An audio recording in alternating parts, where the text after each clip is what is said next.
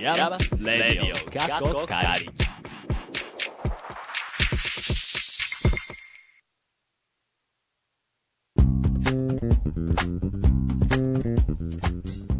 皆さん、こんにちはでしょうか？こんばんはでしょうか？ IAMAS Radio カッコ仮ナビゲーターの K です。5月も半ばを過ぎた。ん？過ぎた？過ぎようとしている。ちょうど半ば。うん5月も折り返しですよ。来月になったら、迫り来る中間発表その前の嵐の前の静けさ楽しんでおります。皆様、いかがお過ごしでしょうか？ということで、第44回目もお付き合いください。今回もこの二人とやっていきます。暑くなってきましたねパボと別に静かではない和秀が情報科学芸術大学院大学通称 IAMAS のサウンドスタジオからお送りします。やかましいもんね。この番組はアートのことを知りたいなんか遠くに感じていたあなたそして IAMAS って何と思っているあなた IAMAS に今いるいたあなたにお送りする IAMAS というちょっと変わった大学院からアートを一緒に考えていこうとしたりしなかったりする番組です。はい。はい。ということで、5月もね、半ば1ヶ月早いですけど、はい。あれ？そ、うですね。静かじゃない。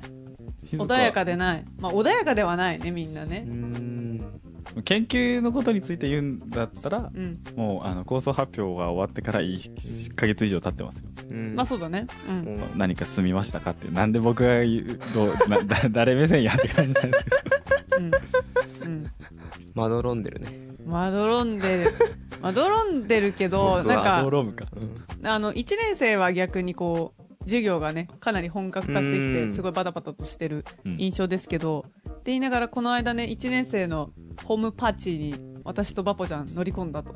ねいいね。いい場所だね、ね。え。うん。お。広くてね。そう、あのーリスト、その学校の寮だと、すごい狭いうん。んですけど、まあそこでわちゃわちゃみんなでやるのも楽しいんだけども、うん。1年生でリストに住んでない子がいるんですね。でそ、うそう。なんか 2- 2DK とかなんか割とうん。広めのお家に住んでる子がいて、その子のそう。ん。う。で、その子の家で、まあなんか、ホームパーリー的なことをやるんで、そうそうそう。なんか M2 の先輩もよかったら来てくださいって言われたんで、うん。まあ私とバポちゃんと、あと中田が行こったんです交流できました？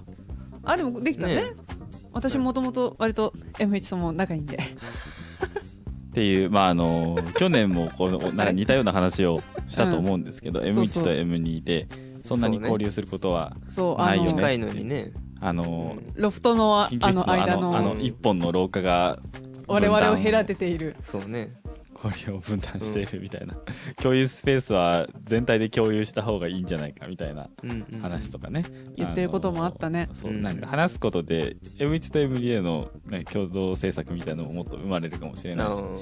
みたいな話をしたんですけど、うんまああのどうですか、まあ ?2 年生になってみて。毎年どうだっていう話ではないんですけど、うん。僕らの代そもそもあのコミュニケーション取りに行かない人が多すぎ問題っていうのも多分一個あってああのこの間の先週末ですかね大垣祭りあ、ありましたあね。れだと思うんですけど、行きました。あ。そこであの M1 も何人か来てたみたいあで、うん。こう遭遇することがあったんですよね、うん。ちょっと遠目で。うん。そしたらあの K さんだけ「あお疲れ」みたいな感じで声かけてちょっと喋りに行ったんですけどそれ以外何人7人ぐらいいたのかな、うん。誰も行かなくて。そう。言ってたよ。パーティーの時。悲しかったって。そう。であの普段だったらあのそう残ってた7人はいつも、あのマイノリティなんですよ。あのうんどういうこと？大多数が「あお疲れ」って行くからなんとなくついて行ってたけど、うんあのこんなにも残るかみたいなぐらい残ったからあのお疲れって行かない奴らが。あの自分で気持ち悪かったですけど、ちょっと待って、逆に私が今、あその瞬間マイノリティになったの知ってる？うん、だからあのあれですよ。あの支えてハウスですよ。あので？なんか あれで交流を図ろうっていう僕た。のためのコミュニケーション装置を作ってください、確かこれはパーティーねあのしようよまたちょっとあのー研究内容とは違うとはに思うんだけど、パーティーしよね。別にそんな SNS ばっかりやってるうそうそう。M にばかりではないんだけど、ううんでも M1 がこうあいて。SNS が活発だからそうだね。こう M2 も巻き込まれてるって感じなんじゃないの？いや、てか、多分 SNS そこまで関係あそうなの ないかもしれない。結構 SNS をやってる2年生ってそんなにいない、うん、なんか宣伝目的とかはもちろんいるけどね。何かあったんですかね？いやいやいやそれはもうそれぞれのなんかカラーっていうことにうん。しましょうということで、コミュニコミュニケーションンレスの、えー、と修士2年生は、えー今年も研究頑張ってまいりますはい。ツイッターでは皆様からの質問やお便りお待ちしています。アットマーク Radio IAMAS または IAMAS Radio で検索してください。フォローも忘れなくよろしくお願いします。はいさあ今回は「えー、ゆうはなぜ IAMAS へ、えー奇跡の2週連続で先生をお迎えします今月末にシンポジウム IoT のフロンティアを控えたあの方をお迎えしますはいどんな話が飛び出すのか今回も最後まで stay tuned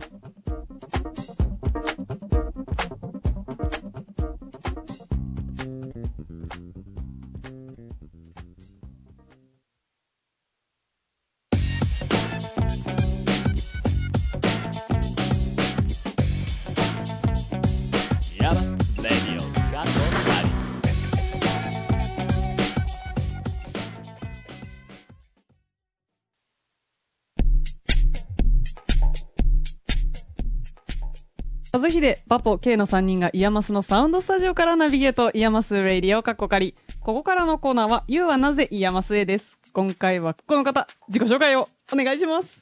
はい、えっ、と、小林茂です。よろしくお願いします。はーい。はいということで今回は小林先生 お早いお返しいただきました。よろしくお願いします。どうしたの？よろしくお願いします。すごいなんか急に淡々と行こうとしたから 淡々とね。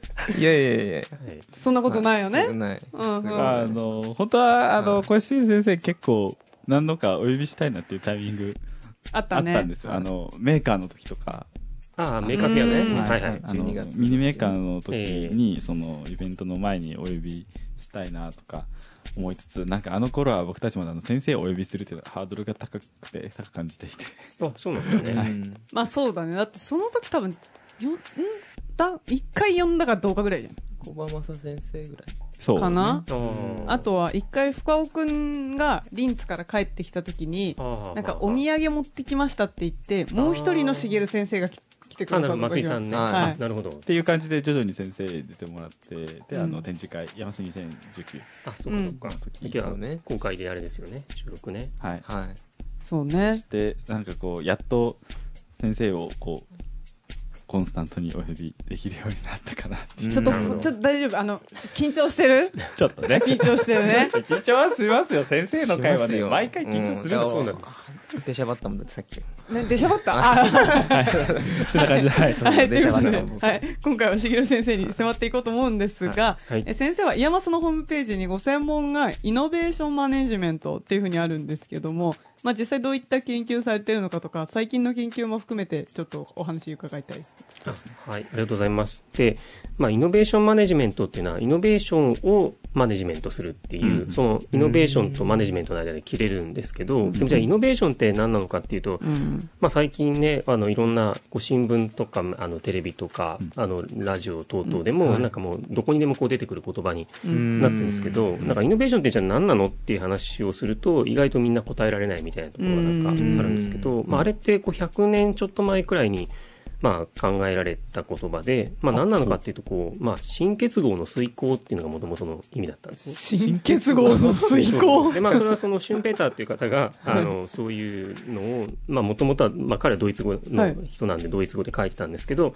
まあ、なんかあるものとあるものって、まあ、一見すると、なんかこう、かなり遠い距離にあるものなんだけど、それがくっつくと、まあ、こう新しいアイデアが生まれて、で、それが本当に、まあ、例えば製品でもサービスでもいいんですけど、うん。なんかって形でこう世の中に出ていくと、それがこう、まあ、うまくいった場合には、なんかこう、社会を変えるような、まあ、大きなものになるっていうことが、まあ、あるんですね。で、それを、でまあ、必要だよねってことは、まあ、いろんな人が、まあ、言ってまして、うんうんうんあの、まあ、何をもってしてイノベーションというかっていうのは、こう、人によってやっぱり違うと思うんですけど、うんうんうん。まあ、鉄道だって、こう、イノベーションだったわけだし、うん。それまでもね、馬車とかでこう、移動してたのが全然違う方法で、まあ、移動できるようになったりっていうのも一つのものだっていうのを含めたり、うん。まあ、例えばなんだろう、あんまり技術じゃない例で言うと、保険とかのシステムとかも、はあ。まあ、イノベーションだったわけですよね。だからあれがあるからこうなんか、まあ、ある意味リスクを取ってできるっていうようなことが出てきたりとうとういろいろあるんですけどでもそれってなんかこう、まあ、みんなじゃあできるならそれいややりたいよねっていうふうに思うんですけど、うんじゃあどうやったらできるんだろうとか、まあ、あるいはどうやるとうまくいかないのか、あるいはうまくいくのかみたいなこととか、まあ、そのアイデアを作った後にそれをやっぱ遂行するっていうところまでを最初にこの、まあ、シュンペーターがコンセプトに入れてたのがやっぱりすごいなと思うのは、うん。そこはすごい難しいんですよね。ん。で、その辺をじゃあどうやってればいいのかっていうことを、まあ、えっ、と、いろんな方向から、まあ、考えていくっていう、まあ、研究分野なんです。で、で、それなんか、なんで、あなたは何をやってるのかっていうと、まあ、それいろんな、だから多分スタンスの方がいて、例えばこう、まあ、300、300のこう企業になんか例えばアンケートとかを送って、はい。このそれをまあこうなんですかね解析してどうもこういうのが有効らしいみたいなことで、まあ、論文を書いている方もいらっしゃいますしまあ、あとはそのなんでしょう例えばインタビューみたいな結構深い調査をした上で、まあいろいろそれを報告している人もいますし、うん。で多分全体の中の割合としてはそんなに多くはないと思うんですけど、まあ、自分自身がそれをこう生み出す現場に飛び込んでいって、うん。まあ、そこでの、まあ、知見というか、だからこうやったらうまくいったとか、こうやったらうまくいかなかった、それはでもこうしたらいいかもしれないみたいなことを、まあこう、なんですかね、現場のドロドロの中からこう、引っ張り出してくるというか、みたいなのがあって、まあ僕はその最後の、なんていうんですかね、あの、やつというか、うん。まあ実際自分でもそういうことをなんかやりながら、あれなんか、ああって言われてるけど、これ実際やってみると違うじゃん。みたいなことやっぱ結構あるんですよ。うん。で、その辺を、まあできる限り、そのままは表には出せなかったとしても、なんか他の人が、えっ、と、もう一回利用できるような形で、まあ共有していこうみたいなことを、まあやってるっていうのが、まあ一応の説明ですかね。なるほど。いやなんかこう、離れたところにあるかなって思ってた二つのものっていうところは、なんかこう今説明されて、な なるほどなって、うんなんか思えたところで、あのーうん結構、イノベーションって聞くと、なんかこう、パッと劇のイメージですけど、あの、偶然さだったりとか、なんか、ううんまく、偶然うまくいったみたいな、ちょっと聞こえのいいところがあるような気がするんですけど、うん。思ってたより、その、結構その前段階ではドロドロしている、そのごちゃごちゃしているところがあって、で、まあ、そこからっていう感じになるんですかね、その、そうですね。やっぱりだからなんかこう、まあね、その今話してくれたように、まあ偶然っちゃ偶然なんだと思うんですよね。うんで、その何かをやったら必ず起きるっていうわけではもちろん当然ないんですけど、うんうんうんまあこうやっていくと起きる確率がまあ高くなるよとか、うんまあ逆にその失敗する確率が低くなるよっていうのはなんかいろいろあるとは思うんです。でも、その、なんだろうな、その前段階のやっぱり仕込みがいるというか、まあ、例えば自分たちが今なんか主にやってることがあって、でもそれをなんかこう広げたいなって思った時に、こう目の前のことだけずっと見てると、それ以上こう広がりようがないと思うんですよね。でも大体こう、なんかずっと同じことをやり続けてる人って、そういうこう深く掘っていく方向はすごい得意で、うん。で、例えばどんどんその、なんだろうな、性能を上げていくとか、まあ、どんどん安くしていくとか、うん。まあ、あるいはそれがうまくいくようになんですかね、精度が上がっていくとかっていうのはなんかこう、深めていく方向なんで、うん。みんな割とやりやすいんですけど、そうじゃなくて、他のところを探索していくっていうのが、やっぱなかなか難しいって言われてるんですよね。うんまあ、だってそれこう視野に入ってないところだし、うんまあ、自分たちが今までこう、繋がってなかった人たちと繋がらないと見えない、うんまあ、うん。なんだろうな、視点だったりとかすると思うんで、だそこをこうどうやって、なんていうんでしょうかね、あの、まあ見えるようにしていくのかみたいなところがなんかあると思うんですうん。ね。で、その時にはなんか出てこなかったんだけど、なんか、あそういうことやってる人たちいるんだ、へえとか、あなんかそんな技術があるんだな、へえとか、あそういう価値観持ってる人たちいるんだな、へえって思ってたのが、なんか別のものにパタッとあった時に、あれちょっと待った、あれとこれってこう繋がるじゃん、みたいなうん。瞬間ってあると思うんですよ。うん。でもこれは別にイノベーションに限らず、その、なんですかね、いわゆるアイディアって大体そうだと思うんですけど、まあそうですね。ん。ゼロからね、生まれてくるってことは基本的にないと思うので、うん。まあいろいろこう仕込んでったのが、なんかこうね、ぷくぷくこう発酵してきて、ある時になんか、うんあれ？もしかしてこれってこういうことじゃん？みたいな風にうん。なってくると思うんですね。で、なので、まあそういうこう、その後の、まあこう、つなげられそうなものっていうのを、まあいかにこう、まあ常に探し続けるかみたいなところは、うん。まあ一つ、なんですかね、重要なとこなんだと思うんですけどね。うん。なんかこう、そもそも、な知らないことを知らないみたいな、うん。視野にまず入らないはいはい。い。ところを、とりあえず、なんとなくは知っているっていう、聞いたことあるっていうところにまず引っ張ってきたりとか、うんうんなんかその、で、出会いの確率じゃないけど、うっんうん。ていうのはまあ、 IAMAS いて、うん。結構その、自分が得してるなって、得してるなっていうか、あのーいいなと思ってる環境まあそうだね。のうん。要因の一つだと思うんですけど、話話の流れから、じゃあ先にあの、あっち行っていいですか？どうぞ。あの、シンポジウムの方のお話にあはいはい。出てるんですけど、はい。えっと、今度の、えー、5月31日ですね。はい。はい、えっと、IoT のフロンティアとええ題して、あの、小林茂先生がシンポジウムもやられると思うんですけど、これあの、うん。去年もあって、それの、えっと、今年版、な何年目になるんですか？まだ2回目ですね。あ今今年はにあ去年が初めて？うんそうです、去年が初めてです。あ、そうだったんですね。これあの、第1回の時に、えっと、まあ去年なんですけど、僕たち聞きに、僕たち、僕とケイ僕行けてないんです。うんあ、すいません、それはうん。いやいやいやいや聞きたかったんですけど。聞きに行って、はいで、あのーその時は、えっと、テクノロジーのフロンティアっていうタイトルでうんやってましたね。でもあの AI を使った、えっと、全く、えっと、同じ分野で異なる分野のゲストゲストが3人来られていて、うん。で特にその中で面白かったあの、キュウリ農家のうんうん。AI あ活用小池さんはい、ですね。ええ。小池さんの話をあの聞いて、で、まあ、それであの、先日、FMAM で公開し、あの、している。公共放送、公共放送された、あのヤマスウェーブの方でも、うん。取り上げさせてもらって、まあ、それぐらい面白かったんですけど、あの、えこれ、これ今年はなぜこう IoT っていう風にあなったんですか？そうですね。で、まあ、この、去年はだから、えっと、AI っていう言葉はほとんど使ってはなかったんですけど、まあ、実質その、まあ、AI の話というか、でも AI って言った時に、なんていうんですかね、みんながこう想像するのって、なんかこうね、何かを自動化するとか、それでじゃあ、こう、なんか人件費カットしようみたいな話とうん。か、仕事を奪ってくる。うん、なん。かね、そういうのなん。だけど、いや別にでも AI って言ってもなん。か多分皆さん。が AI っていうふうに言われて想像するよりも結構幅あるよっていうのを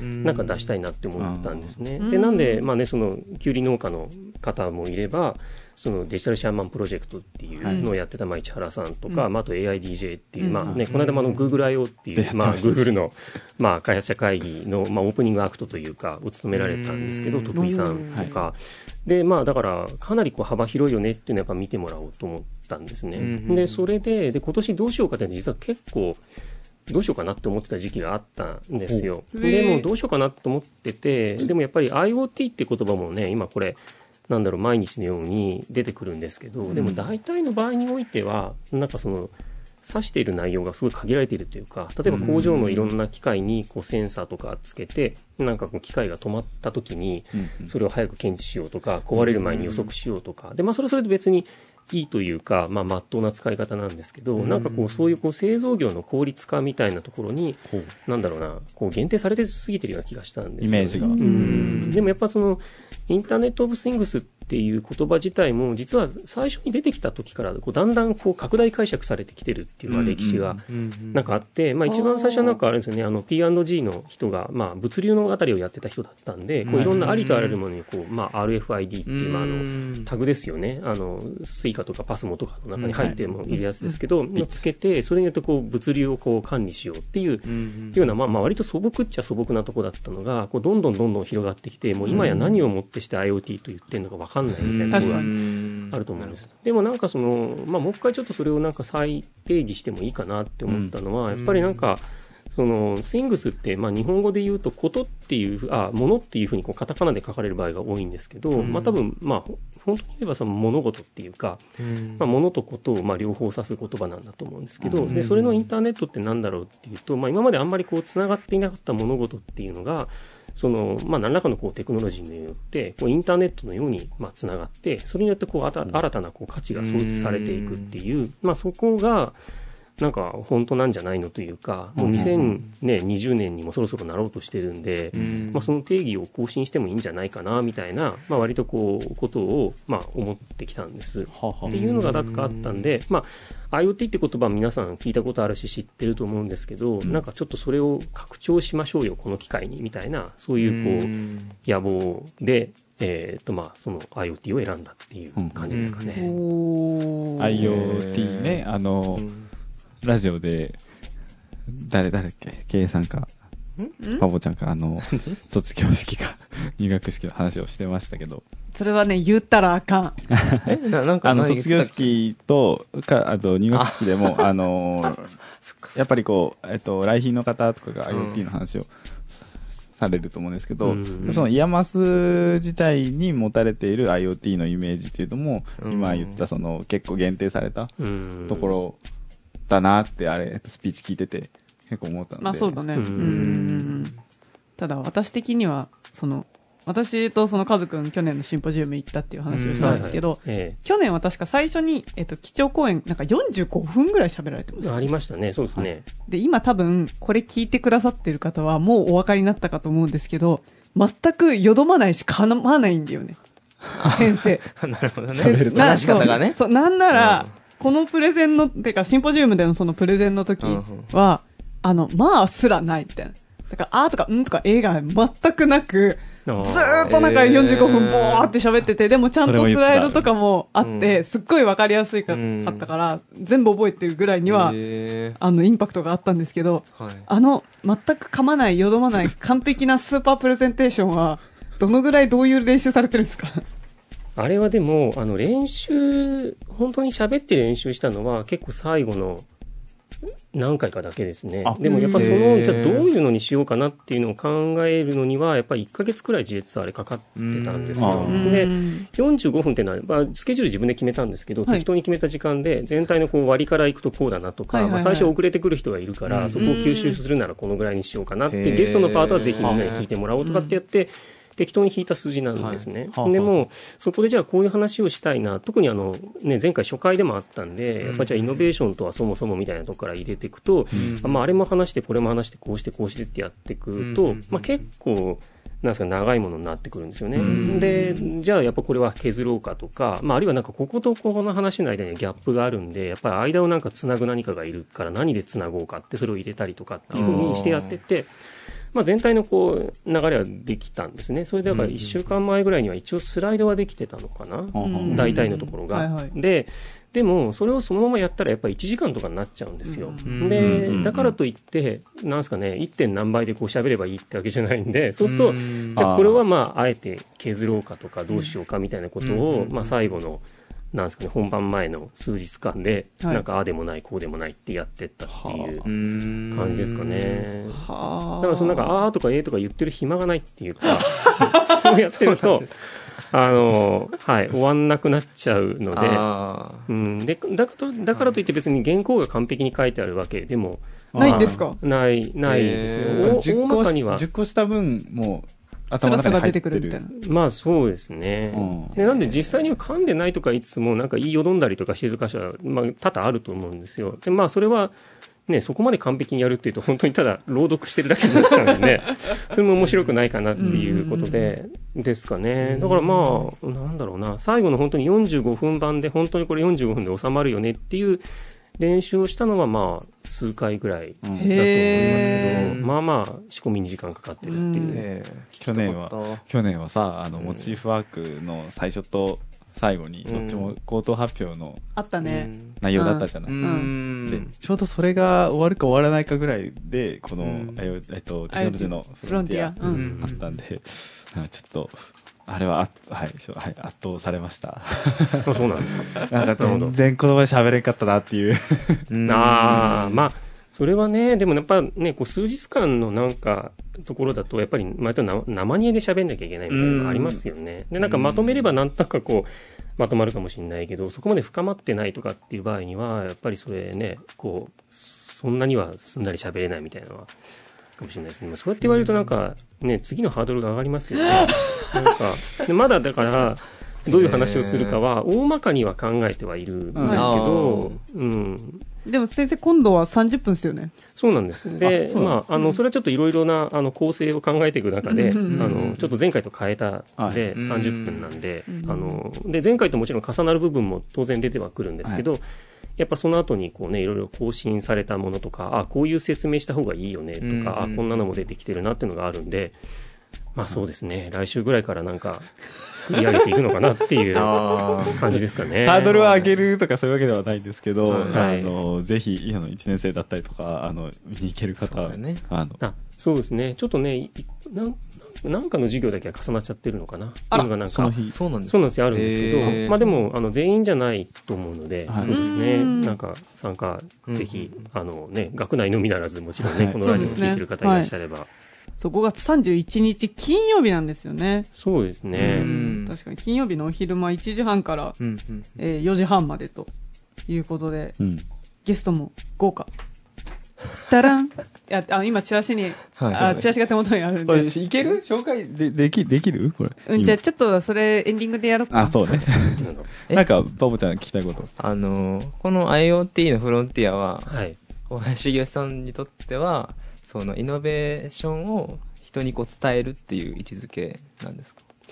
そうですね。なんで、あのーなんだろう、はい。さっきもなんですかね、こう普段普段見えてる範囲って割とこはい。う狭いよねって話をしたと思うんですけど、はい。それってやっぱ専門に、ね、毎日こう業務を繰り返している人であれば当然そうなっちゃうってところがあって、うん。やっぱ自分たちの目の前にあるものにね、こう取り組むがゆえにそうなると思うんです。うん。でもちょっとやっぱりそのなんか視野を広げてみると、もしかしたらなんか、あの、なんていうかな、今まで思いつかなかったようなところに、こう、まあ、ヒントがあるかもしれないねっていうのがあると思うんですね。で、なんで今回の、えーっと、まあ、ゲストお二人来ていただく、お一人は、まあ、あね、そのスマートフットウェアをやってらっしゃる、まあ、菊川さんと、で、もう一人は、まあ、こうね、ブロックチェーンを使った、まあ、アート流通のプラットフォームやってる C さんなんですけれども、うん。で、それとそのまま重なる人って多分そんなにいないと思うんですよ。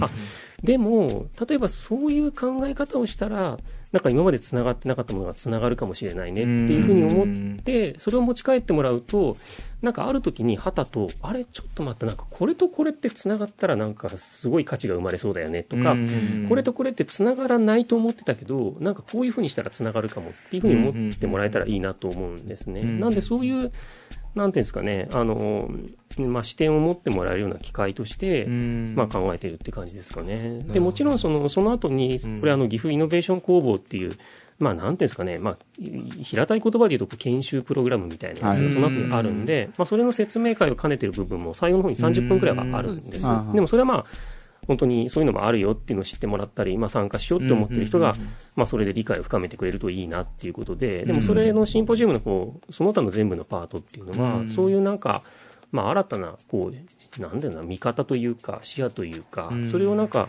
来た人に持ってもらえるといいなと思うんですね。うん。で、でもそれはあとだから、なんで IAMAS がそういうことやるのかっていうのも、なんかさっきちらっと話してたと思うんですけど、ね、その IAMAS ってこういろんな人がいるじゃない。はい。じゃないですか。うん。で、ね、それぞれ、まあ、に、例えば同じ日本語で会話してても、全然こう会話が通じないみたいな状態から最初こう、ね、入学した時あって、でもなんか、はい。なんかだんだんやっていく中で、ああ、な、なるほど、そういう価値観もあるのかとか、うん。そういう視点もあるのかとか、あこういうのは重要なんだなとか、こういうこと言うと怒るんだなとか、まあ、いろいろだんだん分かっていくのがあると思うんですよね。でも、でしかも今2年間しかないんで、毎年この50%人が入れ替わるって、これなんはい。か組織として見ると相当辛いというか、これ会社だったら多分なんか成り立たないと思うんですね。うんそんなに人が入れ替わっちゃうと。でもまあそれがなんかなんとなくできてる中で、こうなんか醸成されてきた、あ、なんかこういう風な、なんか、なんていうかな、見方をすると、普段は繋がらないものが繋がるとか、で、なんか多分、誰かから何か言われた時に、普通はこう瞬時に、いや、それはなんかダメだよねとかいいよねとかって判断しちゃうけど、ちょっとそれをこう保留して、なんかよっと、うーんと思ってよく聞いてみると、あ、なんかそれはでもすごい面白いかもしれないとかですね。まあそういうなんかのって、多分 IAMAS に入ってきて最初はなんかみんなガチャガチャぶつかるんだけど、だんだんそれがこう身についてくるっていうか、うん。で、そうすると、今まで多分自分だけでやってた時にはできなかったようなことっていうのが、あ、じゃあ誰かとやったらできそうだ。でもその時にはこういうふうにするとうまくコラボレーションできるかもな。っていうことが、まあできてくると思うんですね。で、それをそのままなんか外部の人たちに対して、なんていうんですかね、こう、ボタンを押してこうインストールみたいなのはできないとは思うんですけど、うん。やっぱそういうこう、なんですかね、こういろいろ違う人たちが、なんかこう、コラボレーションするっていう、で、それもなんかこう、なんだろうな、結構深いレベルでの、まあ、本気でね、まあ、殴り合うっていうか、殴り合うじゃないな、なんていうのかな、いや、そのだからそそれぐらいあると思う。うん、ぐらいのね、ところまで、まあ、できるっていうところは、やっぱり IAMAS の良さだと思ってるので、うん。なんかそういう、こう、なんですかね、こう、醸し出してるものを、はい。外の人たちにも、まあ、なんか伝えられるといいかなっていうので、うん。まあ、やってる事業ではあるんですね、これ自体は。はいはい。結構、まあ、一年生の頃とか、まあまあ、怒らせたり、怒ったりするみたいなことはあったなと。う誰ととは言わないけど、えでもそれね、普通だと思うんですよね、結構ね。うん。なんかね、同じ多分ことやってる人たちだけだったら、そういうのは多分ないといううん。か、うなんかこうね、あうんの呼吸なんでしょうけど、やっぱね、なんかある人にとってはすごい大事なことがある人にとってはどうでもよかったりとか、うん。ある人にとってはすごい時間がかかる難しいことだと思ってる人がある人にとってはなんかすごい簡単なことだったりとかするうん。と、やっぱお互い、ね、軽い気持ちで言ったらふざけんなこの野郎みたいなのが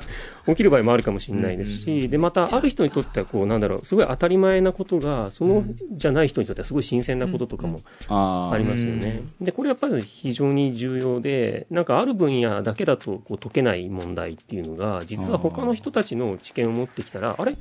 それなんか50年前からうち普通にやってますけどみたいなことって結構あると思うんですよ。でもそれはその、それぞれがその世界に閉じこもってると全然やっぱ出会わないので、まあいかにしてそういう人たちをこう、引っ張り出してくるかとか、うん。まあ、あうんの、ね、その自分たち以外にもそれを必要としている人がいるかもしれないとか、うん。自分たちの問題を解いてくれる人が他にもいるかもしれないって、こう、ははまあ思ってもらえるかどうかみたいなところが、まあすごい重要かなと思うんですようね。ん。結構あれですね。そしたらあのラジオでもコーナーとしてうん。こう2人呼んであうん。その専門あ、が異なる人？異なる人2人呼んでうん。見解ししてほしいせんかなっていう想定で。それテラスハウスや。そういうそういう喧嘩じゃないじゃん。どうしたら喧嘩生まれるんだ。そういうそうい。うななんかこう意見が対立、うん。うん。そのそこから喧嘩になるわけじゃないけど、ううんん議論になるような、まあ二人をそうそう出して。呼ぶコーナー作ってもね、うん。面白そうだなっていういいじゃん。思いました。ちょっと面白い聞きたいことがね、いっぱい。一方でそのミニメーカーとかされてるじゃないですか、はいはい。うんそれはなんか個人個人のなんかちっちゃなイノベーションをやられてるような人たちを集めてなんかその紹介したらなんだろう紹介するというか知らない人たちにとってそのちあこういうこともやれるんだみたいなのを気づけるような場作りっていうことでやられてるんですか？そうですね。あれもだから、なんだろう、2010年に始まって、各年で、この間5回目が終わった、はい。そうですね、昨年の12月に5回目が終わったんですけども、はいやっぱなんていうんですかね、その、うんなんだろうな、こうテクノロジーってすごいなんか自分たちから遠いよねって思ってる人たちが、うん。あ、こういう使い方もあるんだっていうのを、なんかまあ見られる場所でもあると思うんですようん。ね。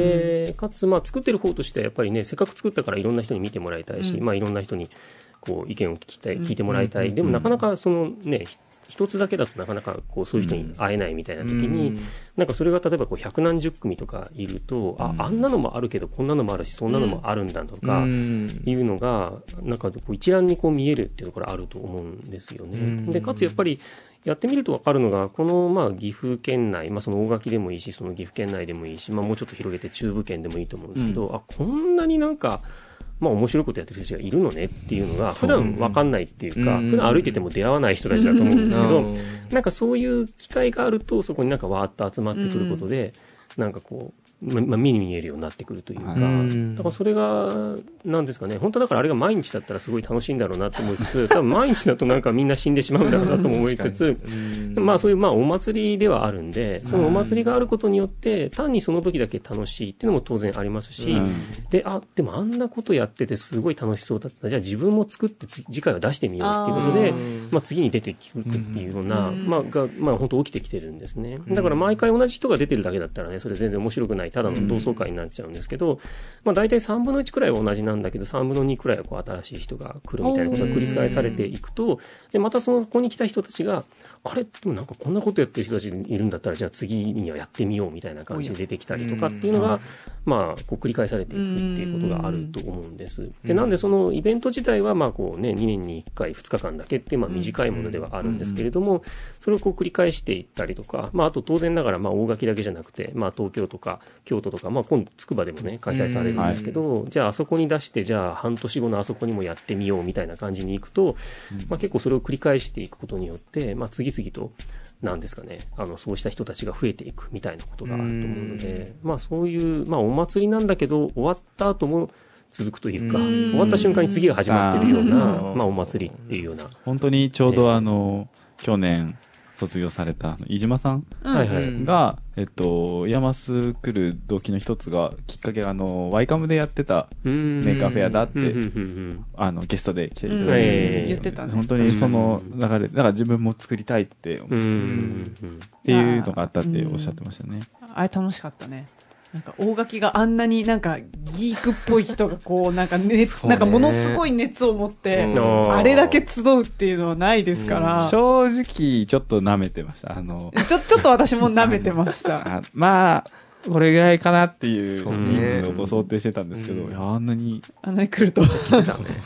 そうですね。で、しかもね、結構割とね、外から来てますからうね。んそうそう。でも本当だからそういう人たちが普通にいるんだなっていう、のありますし、だからあの時だけ見た、見に来た人って、大垣ってああいうところなんて多分誤解して帰ると思うんですよ。でそんなことは普段ないんですけど、でもそういう誤解も重要というか、あ、なんかあそこに行ったらじゃあ面白い人たちがいそうだなっていうのだったりとかあると思いますし、まああとあそこで、なんでしょうね。あ、そんなことやって生きていけてる人たちがいるんだっていうのを見ると、なんかもしかしたらちょっとね、生きづらくなってる人とかも、あ、まあ別にまあ、いっか、みたいな気持ちになれたりするのかもしれないなとか、まあいろいろあるので、まあ幻ではまああるんですけど、でも、幻。なんか幻、本当の幻ではないというか はあ、ちゃんとそれはこう、なんか水面下にまたしばらくいるけど、また何かの時にこう、わーって表面に出てくるようなうんものなのかなって思いますけどね。なるほど。いや、すごい聞きたい質問っていうかがあったけど、結構もうお時間迫ってきてる。そうですね。それで聞こうよ。そうちょ、ちょ、ちょ、あれじゃないのす。ぐ終わるの。いや、一応、あの、ちゃんとリハの時に先生に聞いちゃいけない質問は、あ伺ってるので、これはきっと大丈夫だろうと踏んで聞きますけど、はいはい。あの、Facebook の、なんか、だいぶ前にアップロードされてた写真ですごい気になるのがあって、はい。覚えてらっしゃいますでしょうか？なんか原稿用紙がはい微妙に横長になっていて、はい。えー最初が、父ちゃんへって書いた、ああーあ、あれですね。はいはいはいはいはい。れ、あれはこ、それが話しかった。うん小林家の教育と、ああ、あれは、あれです。あの、その、まあ何かっていうと、ん。えっ、と、当時小学校4年かな？のうちの、まあ次男がいるんですけど、はい。まあ彼がなんか、誕生日の多分プレゼントにだったと思うんですけど、うんそのまあデュエマってありますよね、あの、カードゲームってい。うか、はいで、のなんか新しいデッキが欲しいみたいなことをなんか言ってきて、で、別にまあ、金額の問題じゃないけど、でもそれそもそも何なのかわかんないし、何が、なんでそれが欲しいのかもわからないし、はいそれを手に入れたら何ができるのかがわからないと。で、それを全部文章に書いてみなさいっていうのをやったんですよね。はいで、最初はなんかこう、なんでそんなことやらなきゃいけないんだとかって言ってたんだけど、なんかまあ、いろいろ思い直したらしくて書いてきたので、はいで書いてきたのを僕は添削してっていうのをやって、だから2、3回やって多分できたのかな。で、まあその言語用紙にして言うと、まあ400字と200字ぐらいかな、がこう繋がったものがまあなんかできたはい。んですよね。で、その、まあ、デュエルマス、デュエルマっていうのはどういうものなのかと、うんまあ、それによって何が起きるのかっていう話で、で、それをやったらなんか自分できっとこういうことができるようになるだろう。だからこれが欲しいんだっていうはあのを、まあ、書かせたっていうのがあって、でも毎回別にそんなことやってるわけじゃないんですけど、たまたまあの時は、なんかそういう、はい。なんかタイミングだったんで、えー。まあ、そうですね。やったっていう。意外と反響が、なんか。K さんからそれ教えてもらって、教ええてもらって、よ読んだんですけど、写真にあった分だけ。はいはいあのー当時僕が小学4年生ぐらいまでこう、年齢を戻して、うんなんでそれが2つ欲しいかを言葉にしようと思ったら、あうんもう一緒だなと思いました。あのうん乗ってた理由が。でもあそこまで、その当時の僕は言言語にはしてなかったんですけど、うん。なぜ欲しいかの感情のその理由は、ほぼ同じことが書いてあって、うん。感情移入して読めました。なるほど。そっかわざわざそんな読んだ人がいるんですね。いや、読みましたよ。っていうかい、やいやいややないんか小林家は、そっか、誕生日プレゼントにお父さんが納得しない場合は、こう、言語化をしてプレゼンをしなきゃいけないのか。いや、でもまあ、それはなんか、いや、で、でもちろん普段そのことずっとやってるわけじゃななくて、うんそれだと辛くて多分ダメだと思うんですよ。でも本人がすごいやっぱりそれが欲しいけど、なんで分かってくれないんだっていうふうに思って、そういうタイミングだったんで、あ、これはすごいいいチャンスだなと思って。っていう。でもなんかあの話にはさらにオチがあって、はいで、まはいあそれで Facebook にこうね、こう公開しといたら、えっと、はい僕が博士課程でいた時の、まあはい指導教員だった先生がいるんですね。はいはいで、なんか、あ、僕はね、昔からずっとそうやってたって、なんか、なんか、えー、そうなんですね。なるほど、みたいな。で、それでなかなか親にはこう負けることがなかったみたいなことをなんかコメントで書いてきてへて、さすがだな、みたいな。いや、でもなんか、このまんまその、あの、小林ジュニアが育った時に、例えば、じゃあ、なんか、ゆくゆく彼女ができましたとか言って、なんでさ、そんなティファニーのオープンハートのネックレスそうそれをさ、言語化してくれないと分かんないよとか言い出したらどうしよう。それはあれにしよう。あの、それはそっちじゃなくてあの、飯島さんにしようよ。どういう意味？全然わかんない。受け継がれたかもしれない。飯島さんが、あの、息子が、今後あ息子ができた時に、うんうん飯島さんが多分書かせるんだよ。なんで？その、小林先生の担当教員が、そうだからっていうか、流れからあ、で、そこに僕はコメントする。伝なるほど統が受け継がれていくんですね。と。ちょっと、はい、時間があれなんで、はい、そうですね。そうそう、時はい間、だいぶ迫ってきたので、最後の質問、いきましょう。あなたにとって、 IAMAS とは？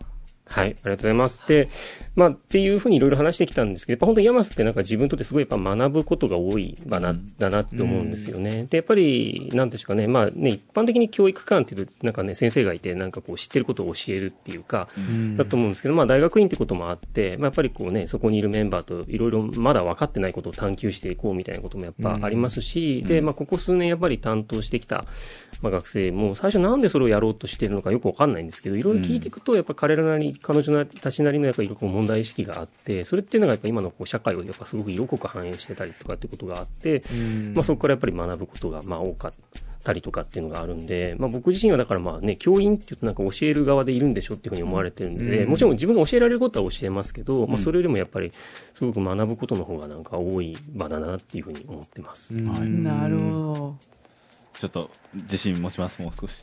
ど。どういうこと？自分にね。そうだね。はい。 IAMAS Radio カッコ仮、You はなぜ IAMAS へ。今回は小林茂先生をお迎えしました。ありがとうございました。ありがとうございました。この後はエンディングです。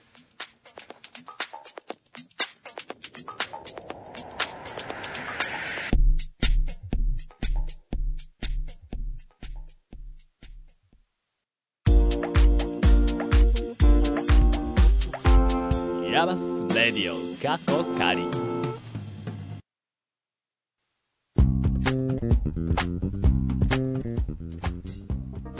エンディングでございます。はい。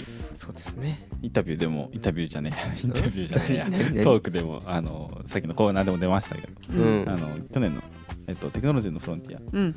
これ、あの、つまちゃんも聞きに言ってたね行って。たよね。確かね。あ、はい、行ってみました。研究分野としては一番近いんじゃないのかな、うんうんうん。そうね。思うんですけど。まだあの時、まあ本当に AI で行くのかって微妙な感じであそうなはの、正直まあありました。へあれ、うん。特にどれが面白かった？特にっていうのはちょっとあいや、れだけど。やっぱり、あの、いや、どれも面白かったんですけど、うんまあ、徳井さん初めて生で見たのが、あの。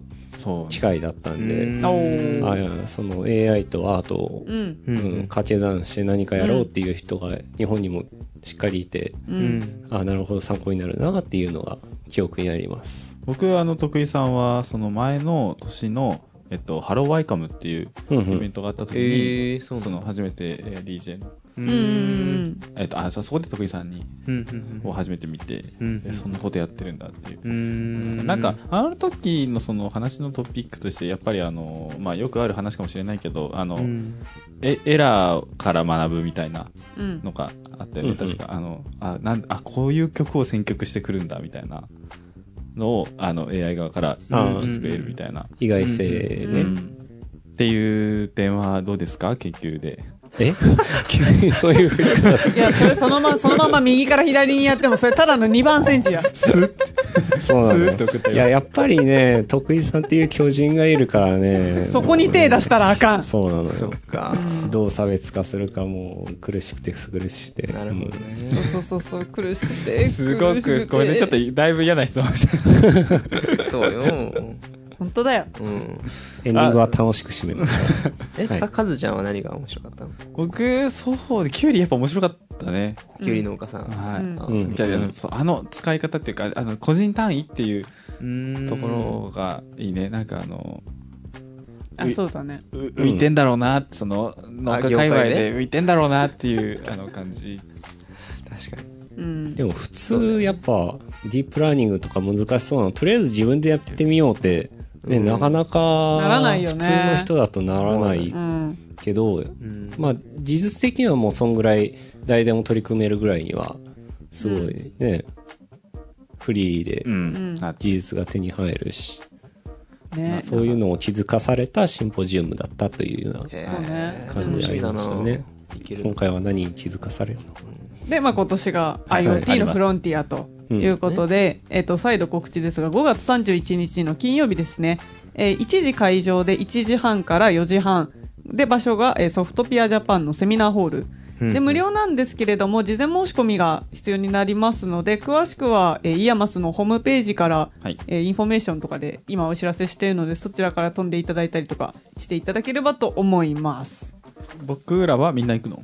言いますよ。行きます。うんじゃあまだその、えっと、山瀬レディオ過去仮の方でもその話について触れるかと思います。感想とかね。ね。うんうん。まあ、していきましょう。ということで、はい。ツイッターでは皆様からの質問やお便りをお待ちしています。アットマーク、 Radio IAMAS、または IAMAS Radio で検索してください。フォローもお忘れなくよろしくお願いします。はい。また YouTube のチャンネル登録をしていただくと動画がアップロードされた時ストリーミング配信がスタートした時にお知らせが行く仕組みになってますのでそちらもご活用くださいポッドキャストも開設したのでオフラインで聞きたい方はぜひポッドキャストで IAMAS Radio と検索してみてくださいねはい、さあ、そろそろお別れのお時間です。次回もまた聞いてください。ナビゲーター、私、和秀と、パポと K でした。See you again!